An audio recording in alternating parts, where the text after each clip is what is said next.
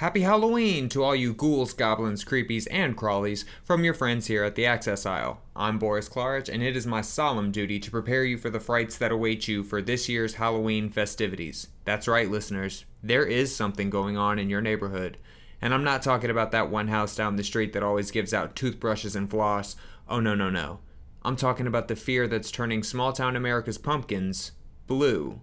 Take it away, local news clip. You may be seeing some blue pumpkins mixed in with the traditional orange this year. Blue pumpkin candy buckets are meant to raise awareness that a child or teenager may have autism, and in some cases, they may be nonverbal. So they may not be able to say the traditional Halloween line, trick or treat. A mom from Hawaii posted what she calls her blue bucket message on Facebook, saying her three year old has autism and is nonverbal. Last year, candy givers waited for him to say trick or treat in order to get a piece of candy, and she had to keep stepping in to explain. This year, she hopes the blue buckets will be an automatic message to people. There's a lot to unwrap here with a very slim chance of a nougat center, but let's start at the origin.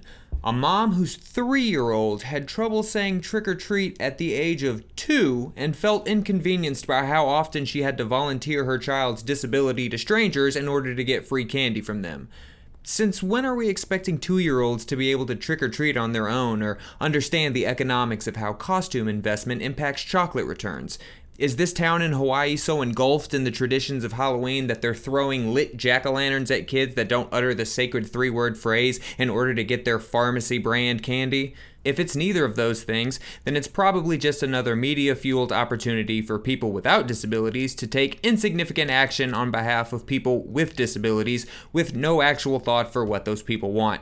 While this isn't really an example of inspiration porn, it follows the same ableist recipe of focusing on the deficits of the disability and completely excluding the disability community's input.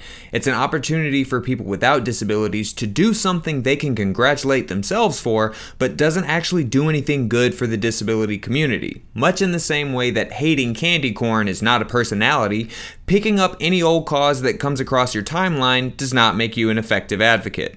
Let's keep it real. Children with autism do face unique challenges. Studies have shown that kids with autism are significantly more likely to experience bullying than their peers without disabilities making a vulnerable population wear something that identifies them as vulnerable has literally never been a good idea in the entirety of human history and has oftentimes been a first step to even more problems being forced upon those populations. If you want to help a child who has trouble with verbal communication get some free candy, there are other more effective means than just singling them out. First, if you're the responsible adult traveling with the kids, you could just say trick or treat for them. You could make a sign with trick or treat written on it and give it to kids who are nonverbal, shy, or just straight up don't want to talk to strangers for the sake of a fun size Snickers. And for the candy givers, if a group of children comes to your door on the evening of October 31st, they're not there to get your response for the census or ask about your satisfaction with your internet service provider. They want some candy. Give the kids some candy and go back to your Nightmare Before Christmas sing along DVD.